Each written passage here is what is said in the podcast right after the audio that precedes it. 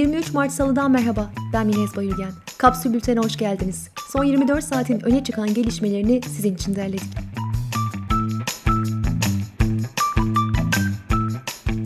Naci Ağbal'ın Merkez Bankası Başkanlığı görevinden alınmasının ardından döviz fiyatları yükseldi, altın fiyatları arttı, borsada sert düşüşler yaşandı. Türkiye'nin risk primi Kasım 2020'den sonraki en yüksek seviyeyi gördü. Risk primi 150 bas puan yükselerek 466 seviyesine çıktı. Kayıpların %9'u aştığı Borsa İstanbul'da tüm işlemler geçici olarak iki kez durduruldu. Reuters'a konuşan uzmanlara göre Türkiye iki seçenekle baş başa kalacak. Uzmanlar piyasalara istikrar getirmek için faiz oranı oranlarını kullanma vaadi ya da sermaye kontrolü getirmek. Erdoğan'ın giderek otoriterleşen yaklaşımı düşünüldüğünde sermaye kontrolleri seçeneği daha muhtemel görünüyor dedi. Goldman Sachs, Türkiye'den sermaye çıkışının muhtemel göründüğünü belirtti. Piyasaların Türkiye'nin kronik borçlarını fonlamaktan geri duracak olması nedeniyle cari hesaplarda hızlı bir düzenleme gerekebilir dendi. Societe General, Türkiye yakında yeni bir kur krizine doğru yol alabilir dedi. Dolar TL kurunun ikinci çeyrek sonunda 9.70'e yükselebileceğini tahmin eden banka, müşterilerine tavsiye notunda yakında yaşanması muhtemel finansal çalkantı göz önüne alınırsa Türk varlıklarındaki tüm uzun pozisyonları kapatma tavsiyesi veriyoruz dedi. JP Morgan, Eylül ayına kadar faizler faizlerde bir değişim beklemediklerini açıkladı. Banka, Türk varlıklarının muhtemel kırılganlıklarını artırabileceğini belirtti. Cumhurbaşkanlığı İletişim Başkanlığı İstanbul Sözleşmesi'nden çekilme kararının gerekçesini Türkiye'nin toplumsal ve ailevi değerleriyle bağdaşmayan, eşcinselliği normalleştirmeye çalışan bir kesim tarafından manipüle edilmesi olarak açıkladı. Kadınların Taksim'deki oturma eylemi uzun süre bölgeyi abluka altına alan polisin müdahalesiyle sona erdi. Kararın iptali için Danıştay'da dava açıldı. Antalya'da Covid-19 izniyle cezaevinden çıkan Besat Doğan, boşanma aşamasında olduğu eşi Rabia Doğan'ı silahla yaraladı. Doğan hastanede hayatını kaybetti. Fenerbahçe Spor Kulübü çekilme kararının gözden geçirilmesini istedi. Kadınlar ve kız çocukları için toplumumuzu aynı noktada olmaya davet ediyoruz dendi. Cumhurbaşkanlığı kararnamesiyle Kanal İstanbul üzerinden geçen 8 milyar 239 milyon lira bedelli Başakşehir-Nakkaş otoyolu için devlet garantisi verildi.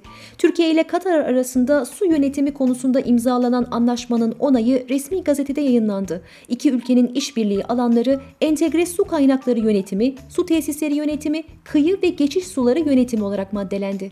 Rize'nin İkizdere ilçesindeki İşkencedere Vadisi'nde Cengiz Holding tarafından yapılması planlanan lojistik liman inşaatında ihtiyaç duyulan taş ocağı için acele kamulaştırma kararı alındı. İkizdere Vadisi'nde 6 adet HES ve 2 taş ocağı aktif olarak faaliyette. Selahattin Demirtaş 2015'teki bir açıklamasında kullandığı ifadeler nedeniyle Cumhurbaşkanına hakaret suçundan 3 yıl 6 ay hapis cezasına çarptırıldı. Demirtaş, "Niye o kadar az söyledim diye üzgünüm. Çok yumuşak konuşmuşum. Hükümeti eleştirmek demokratik toplumun görevidir." dedi. Boğaziçi Üniversitesi öğrencileri tutuklu arkadaşları için boykot kararı aldı. 22-29 Mart'ta arkadaşlarımız yoksa biz de yokuz başlığıyla direniş festivali düzenlenecek. Bugün görülen duruşmada 3 öğrenci tahliye edildi, 2 öğrencinin ev hapsi kararı kaldırıldı. Halen 3 öğrenci tutuklu. Türkiye'de birinci doz aşısı tamamlananların oranı %10, ikinci doz aşısı tamamlananların oranı ise %6 oldu. Kırmızı il sayısı bir haftada 25'ten 39'a çıktı. Tek mavi il Şırnak kaldı. 70 ilde vaka sayısı arttı, 11 ilde azaldı. Avrupa Konseyi Bakanlar Komitesi Başkanı Hayko Maas, Türkiye'nin insan hakları konularında yanlış sinyaller gönderdiğini söyledi.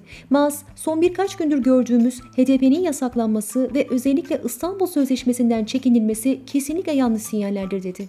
Fransa Devlet Televizyonu 23 Mart'ta Erdoğan özel programı yapacak. Programda Fransa lideri Macron'la Erdoğan arasında yapılmış söyleyişinin yanı sıra Erdoğan Avrupa'ya kafa tutan sultan adlı belgeselde yer alacak. ABD'de ev teknolojileri geliştiren Reviews.org şirketi dijital detoks uygulayacak kişiler aradıklarını duyurdu. 24 saat boyunca telefon, televizyon ve akıllı saat gibi cihazları kullanmayan kişilere 2400 dolar ödenecek. TÜİK'in iş gücü istatistikleri 2020 verilerine göre Türkiye'de işsizlik oranı 2020'de %13.2 oldu. Genç nüfusta işsizlik oranı %25.3, istihdam oranı ise %29.2 olarak gerçekleşti. İspanyol Bankası BBVA, TL'nin euro karşısında %10 değer kaybetmesinin şirket sermayesinde yalnızca 2 bas puan etkisinin olduğunu söyledi.